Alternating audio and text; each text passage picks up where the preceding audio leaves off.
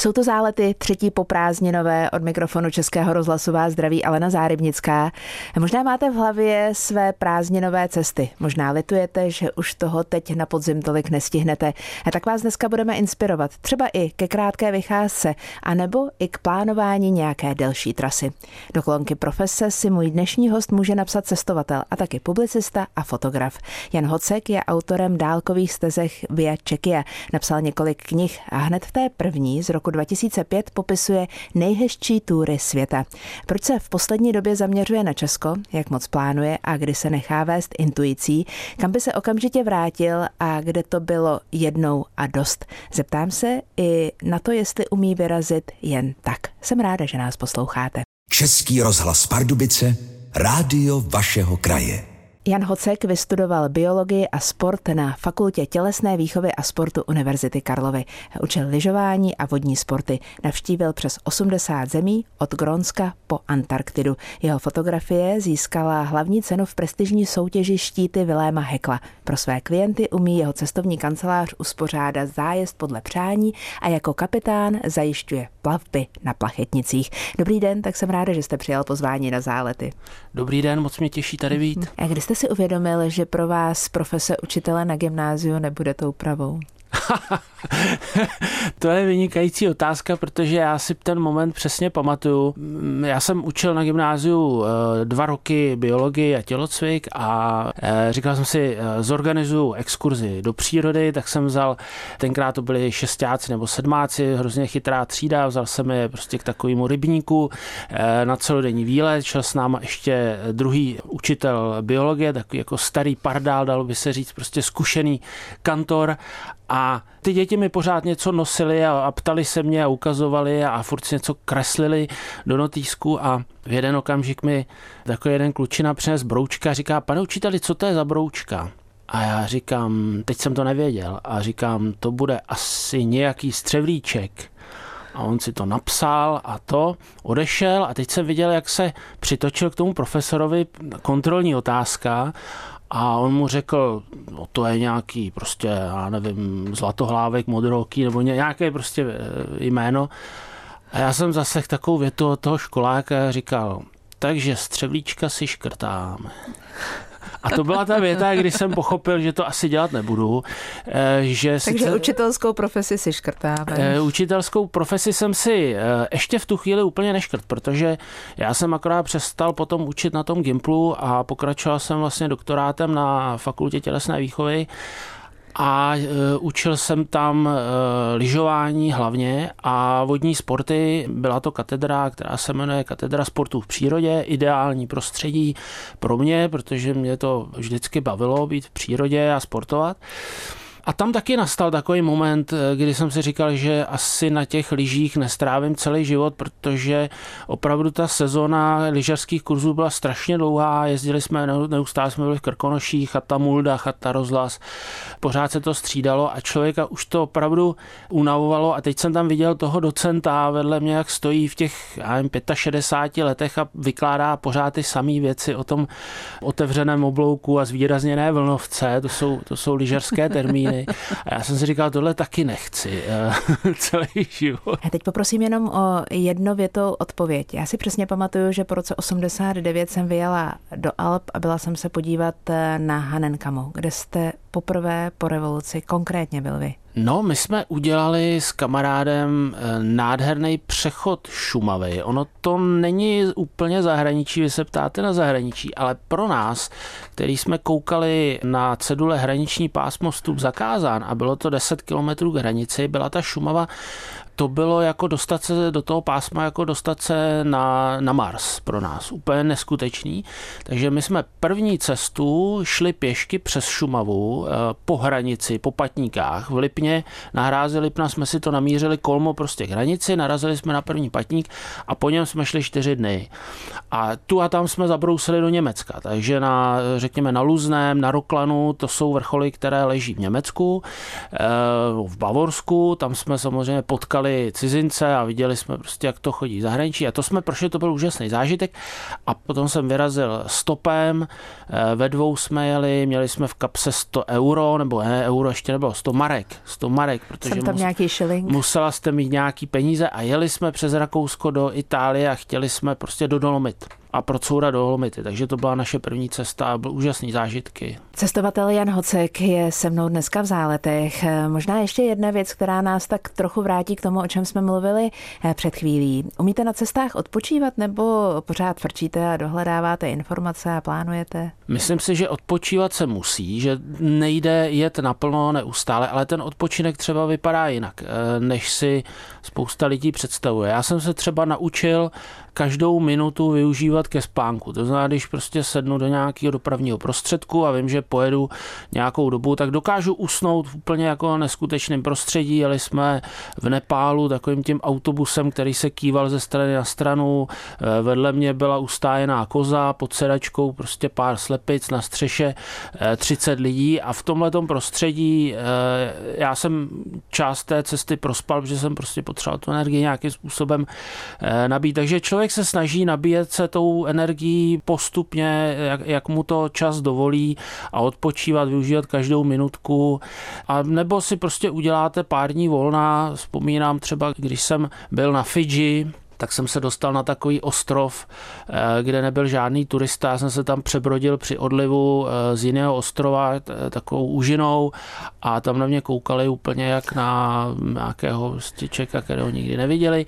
A pamatuju si, že tam jsem spal u nějaké paní eh, domorodé, dostal jsem postel a venku měla hamaku a v té hamace jsem se houpal tak nějak den až dva a četl jsem si knížku a to bylo taky úžasný. A kolik času z roku jste mimo domov? Teď už to není tolik. Já, když jsem pracoval vlastně v cestovce jako průvodce, jako takzvaný scout a připravoval jsem zájezdy a jezdil jsem dlouhé expediční zájezdy, řekněme, tak jsem byl určitě pod stanem víc než 200 eh, dní v roce. Eh, trávil jsem na Novém Zélandu několik Vánoc třeba a už jsem měl ten život tak jako zajetej, že, že skutečně Karimatka, Stán, Spacák, to, to byl můj domov, by se dalo říct.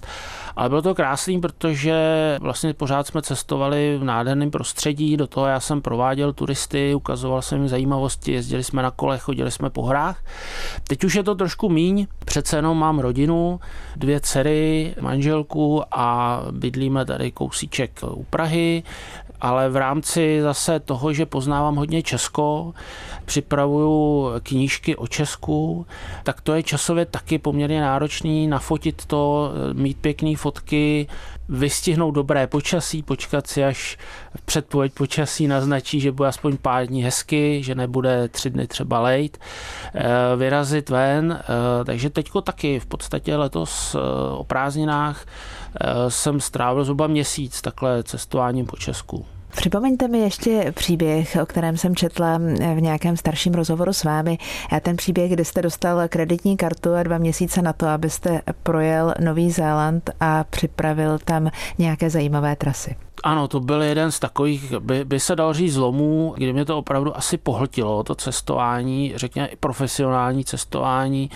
Já jsem dělal v té době asi roka půl nebo dva roky v cestovce a vlastně můj kolega, spolumajitel té cestovky mi právě eh, nabídl tu možnost, že připravím zájezd na Nový Zéland. Bylo to někdy v roce 94 a skutečně jsem dostal kreditní kartu, kterých v té době ještě nebylo mnoho, byla to jedna z prvních kreditek snad vůbec v Česku a měsíc jsem cestoval po Novém Zélandu, půjčil jsem si auto a chystal jsem trasu na zájezd který se potom jezdil a jezdí se dodnes. Myslím si, že podle toho itineráře jezdí nejenom ta cestovka, pro kterou jsem to připravoval, ale skopírovali to i další. A když eh, vlastně mluvíte o té kreditce, tak tam je ještě jako jeden zajímavý moment, protože v té době my jsme s tím neměli úplně zkušenosti a já jsem tak trošku žil v představě, že ta kreditka prostě funguje samozřejmě vždycky a bezproblémově, což se mi stalo na eh, Kukových ostrovech, kam jsem si odskočil na nějaký právě vánoční týden a tam mi přestala platit. Ta karta najednou jako přestala fungovat a já jsem měl v kapse 100 dolarů, posledních. A Eh, šel jsem, říkal jsem si, no tak v tohle případě musím volat do banky, to jsem takovou instrukci dostal, šel jsem, šel jsem na poštu, na Kukových ostrovech. Pošta vypadá tak, že je to taková dřevěná budova, obklopená trávou nějakou, prostě nějakým trávníkem. A za tou barabiznou stál asi tak desetimetrový satelitní eh, vysílač, prostě, kterým se oni spojovali se světem. A paní mi řekla, dobře, zavolejte si do České republiky, minuta vás bude stát 50 dolarů. Tak jsem říkal, no to je výborný, tak já si teda zaplatím tu minutu a zavolal jsem do banky, tam to zvedl nějaký úředník, já jsem mu vysvětlil v minutě, co se stalo. Do dneška on asi na to vzpomíná, že to bylo neuvěřitelné, no nicméně, ale kartu mi zprovoznili. Nějak mi jako zase se rozběhla druhý den, takže to byl zážitek s kreditní kartou. Věřím, že cestování naší krásnou přírodou vám přinese nejen spousty zážitků, ale také duševní odpočinek od všudy přítomného civilizačního schonu a nové podněty a energii do dalšího života. Vaše slova, slova Jana Hocka v úvodníku každé ze tří knih, které tady leží přede mnou na stole a které popisují trasy Via Čekia. Když se to opakuje ve všech třech knihách, přijde mi to skoro jako definice. Je to pro vás definice toho, co má kniha přinést? Já jsem eh, vlastně těmi trasami Via Čeky a celým tím projektem, který vznikl a knížkama, hlavně chtěl lidi inspirovat. Ne snad dávat jim doslovný návod nebo eh, jim přesně ukázat cestu, i když pokud si ty knížky člověk přečte, tak jako tu cestu tam najde. Ale myslím si, že to, co asi je nejdůležitější, je ta inspirace. To, že některé věci jsou možné, i když vlastně spousta lidí o tom nikdy nepřemýšlí. Mně se to taky občas stává jako ten záblesk, kdy si najednou řeknete, a proč vlastně ne? Proč tohle jako neudělat? Nebo proč to neskusit? Teď to vlastně není zas tak těžké. My jsme třeba si vzpomínám, šli jsme část eh, té severní stezky, jsme šli s rodinou, vyrazili jsme na přechod jeseníků asi na tři dny a jedna dcera vylezli jsme na takový kopec a před náma v dálce byl pradět. Jako opravdu daleko, zdálo se to malinký, ten vysílač byl strašně prťavý. A já jsem říkal, tak tam dneska jdeme. A říká, je to strašně daleko? No to je, to neujdeme, to není možné. A teď jsme jako slezli z toho kopce a šli jsme kousek, jsme šli lesem a jsme si povídali a za hodinku jsme vylezli na jiný kopec a oni říkají, je, ono je to strašně blízko už, to je neujde, to, to jsme už, už takový kopec. Takže tím chci říct, že třeba pěší chůze nám připadá velmi pomalá, že se nikam vlastně nedostaneme, ale ten čas nějak plyne a najednou zjistíte, že jste o 100 kilometrů, 200 tisíc dál a, a máte za sebou obrovský kus cesty. Zdá se mi, že obliba dálkových a obecně poutních tras ve světě roste. Některé jsou historické, jiné kopírují trasy, které byly kdysi potřebné pro život na Zemi, například Hervábná stezka. A zajímá mě Snowman Trek, nejtěžší klasický světový trek, měří přes 300 kilometrů, ten jste šel, že? Ten jsem šel, ano. A? Eh, úžasný zážitek. Stihnul jsem to těsně před tím eh, rokem, než přišel čínský virus. Byli jsme tam eh, na podzim roku 2019 a byla to moje druhá cesta do Bhutánu v té době. Měsíc dlouhý trek. Ono se o něm říká, že je nejtěžší a já si myslím, že toto můžeme prohlásit asi o spoustě cest, ale tady je to asi proto, že jste opravdu obrovsky izolovaná po dobu nějakých tři a půl, čtyř týdnů se dostanete do naprosté eh, jako pustiny do hor, kam nevedou žádné cesty, není tam elektrika, nejsou tam lidi, my jsme za ty čtyři týdny prošli dvě vesnice, ale to byly vesničky, to byly opravdu takové zapadlá místa, kam se, kam ne, samozřejmě nevede žádná, žádná cesta, žádná silnice, takže jako měsíc jsme neviděli auto.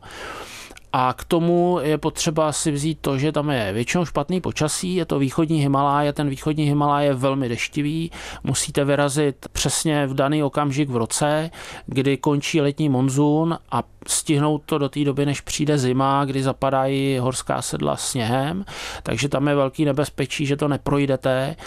A pak je to vysoká nadmořská výška, jste pořád vlastně nad 4000 metrů, eh, mnoho dní jsme spali nad 5000 metrů, velmi strmá stoupání, velké převýšení, Říká se dokonce statisticky, že za rok vlastně ten trek prošlo méně lidí, než vystoupilo na Everest. Jo, že ten odpad nebo ta neúspěšnost úspěšnost je větší než u, u výstupu na Everest právě z těch důvodů, co jsem zmínil.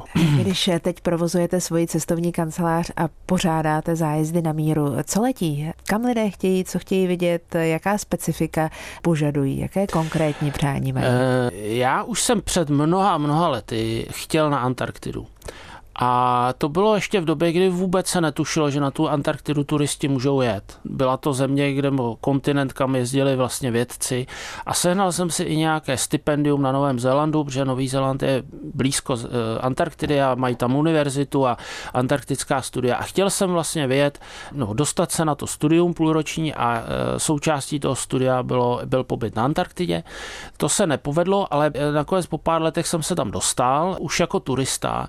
A tenkrát Tenkrát jsem říkal, že lidi se jednou budou jezdit dívat na let. A to je 20 let zpátky. Jo. A tak se mi všichni smáli, říkají, jo, to je, to je samozřejmě blbost, že jo, jako prostě to je úplně jako něco obyčejného. No a dneska už vidím, že opravdu to tak je, že Antarktida je velmi eh, zajímavá destinace. Pro mě to bylo místo, kde jsem měl pocit opravdu, jako kdybyste se dostala do vesmíru, na jinou planetu. Jo. Je to úplně jiná dimenze, eh, nikde nejsou kolem žádný eh, jiný lidi, jste tam sama, ne, nelítají letadla po, po obloze, nemáte tam telefonní signál, zvířata se vás vůbec nebojí, jo, ty, ty tam prostě leží kolem, chodíte, tučňáci k vám přijdou, prostě klovou vám do bod a tak dále. Takže ta Antarktida je opravdu velmi zajímavá, já dělám vlastně eh, cesty na míru do polárních oblastí, polární cesty, eh, zajímavá je právě Antarktida a na opačném polu jsou to Špicberky nebo Grónsko, a tyhle ty polární oblasti já mám osobně velmi rád, protože i já sám jako líp snáším zimu než horko. Pro mě je lepší jet na pol, než, než někam do džungle, do amazonské. A druhá věc, která mě zaujala asi před deseti lety, je cestování na lodích, na plachetnicích, na jachtách, řekněme. Takže tyhle ty věci, ty mě baví. S Janem Hockem, cestovatelem, publicistou a fotografem si dneska povídám v záletech. Český rozhlas Pardubice Rádio vašeho kraje. Via Čekia, to je projekt cestovatele, publicisty a fotografa Jana Hocka. Posloucháte zálety. Pojďme o něm teď mluvit podrobně a já si dovolím těžké otázky typu nej. Hmm, to je těžké. největší radost. tak největší radost je, když dojdete do cíle. Asi si myslím, že to je, když jsme došli, vlastně přešli severní stezku a došli jsme s manželkou nakonec k nejvýchodnějšímu bodu u Bukovce, kde je takový krásná mohyla tam je. Největší překvapení? Ješko, oči.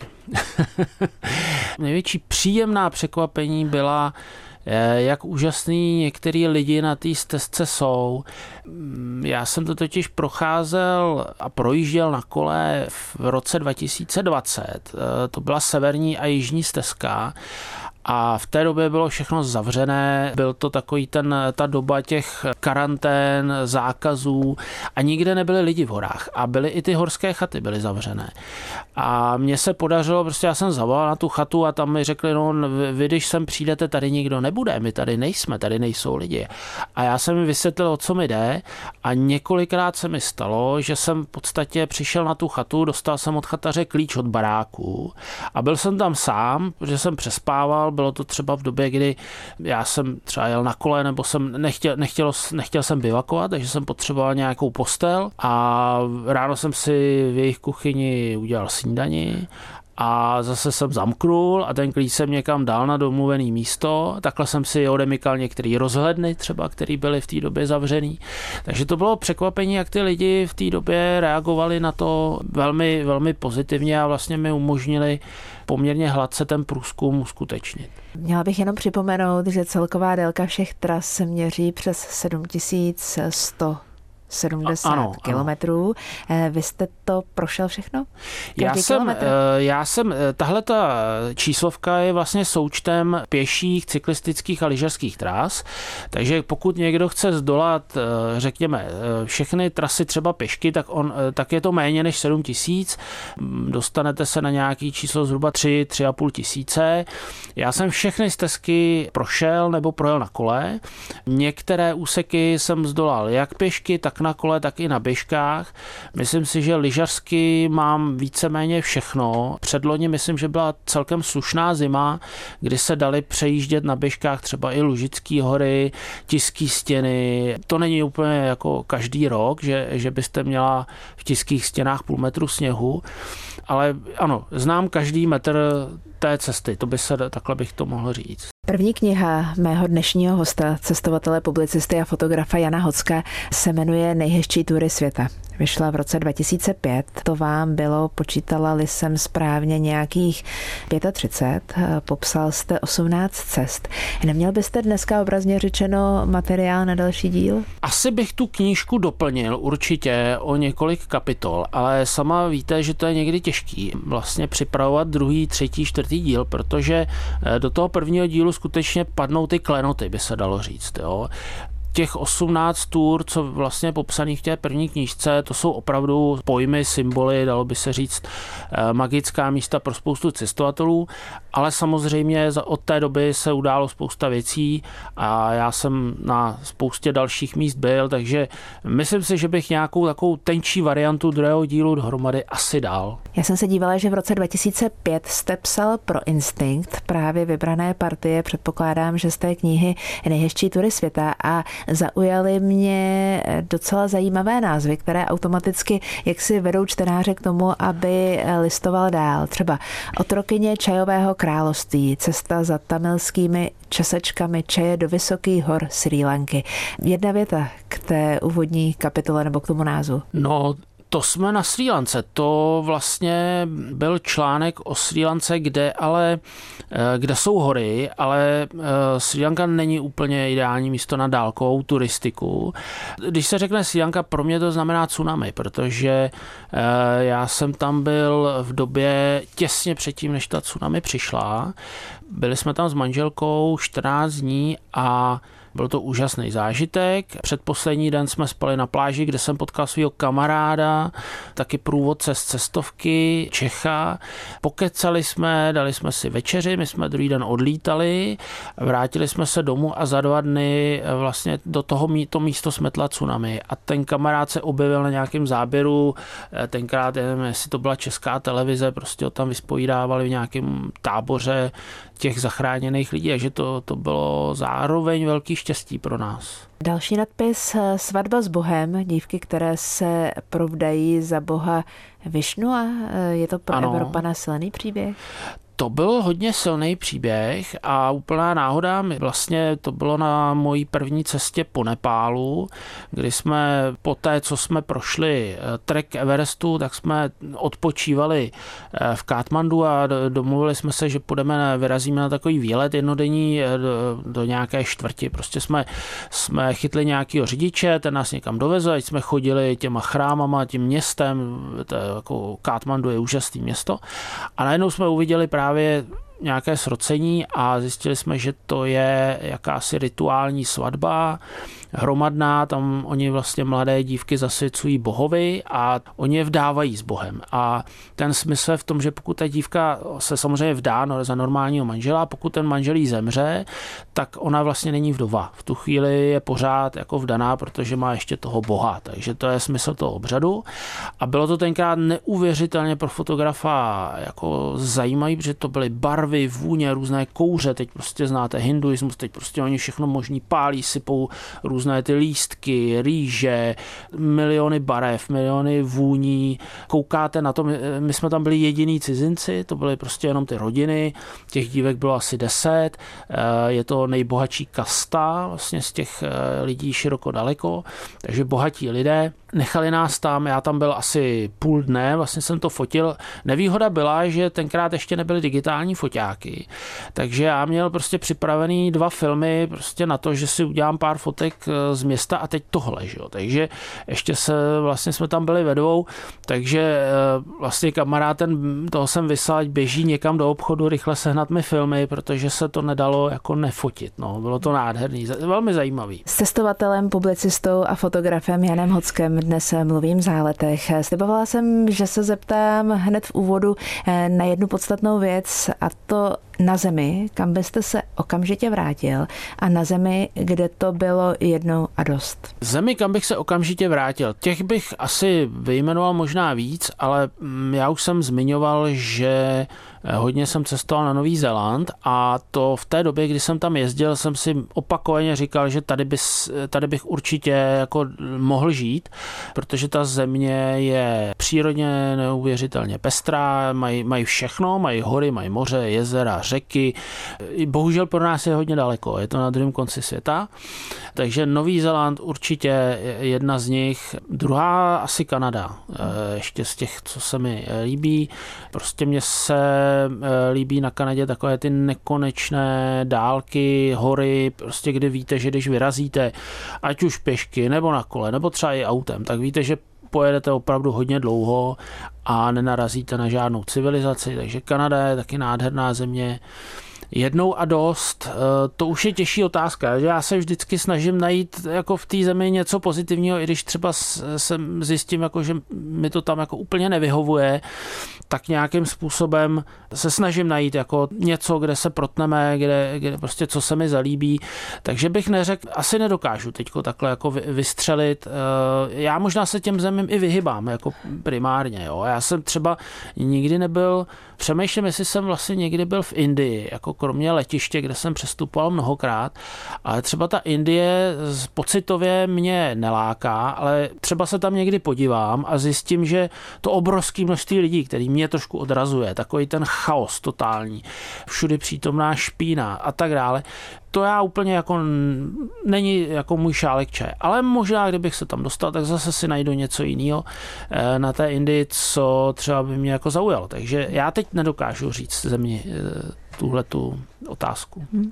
Eh, na závěr nesmí chybět tradiční štafeta otázek. Minule tu se mnou byla moje kolegyně z České televize Světlana Vitovská. Pana Hocka bych se chtěla zeptat na to, koho by si vzal na týden na plachetnici, kdyby se na světě mohl vybrat kohokoliv, protože jsem se o něm dočetla, že má kapitánské zkoušky. Já bych určitě strávil týden na plachetnici se svojí rodinou. Možná ta otázka byla myšlená i tak, s kým byste eh, chtěl být proto, abyste se od něj mohl dozvědět něco, co vás potěší, co vás Jasně. posune někam dál.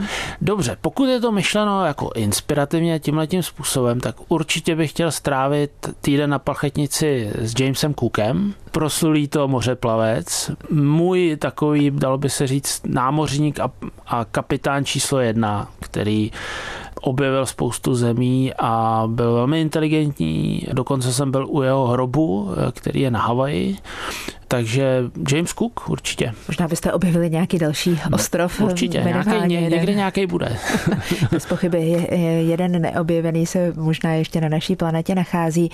Každopádně posouváme se do příštího týdne. Příští týden budu v záletech mluvit s novinářkou Barbarou Krouškovou. Tak já bych se Barbory Krouškové zeptal na dvě místa na světě, kde ona byla. Eh, jak jsem slyšel, tak jste byla v Austrálii a v Mexiku. A zeptal bych se, kam byste vyrazila z těchto dvou zemí opakovaně a proč? Budu ráda tlumočit, už příští týden budu mluvit eh, tady v záletech s Barbarou Krouškovou. Honzo, já vám přeju, ať vaše cesty vždycky dostanou ten správný cíl, byť možná dopředu není určený a najde se až v průběhu cesty. A budíš i pro mě tohle jako způsob, jakým cestovat. Někdy nemusíme vědět, eh, kam míříme a důležité je to, že právě jdeme, jedeme nebo jedeme na běžkách. Moc krát děkuji za tu dnešní inspiraci u nás v záletech a ať se vám všem daří a děkuji. Já moc děkuji za pozvání a taky všem nashledanou. Mějte se krásně, hezkou neděli přejeme vám všem.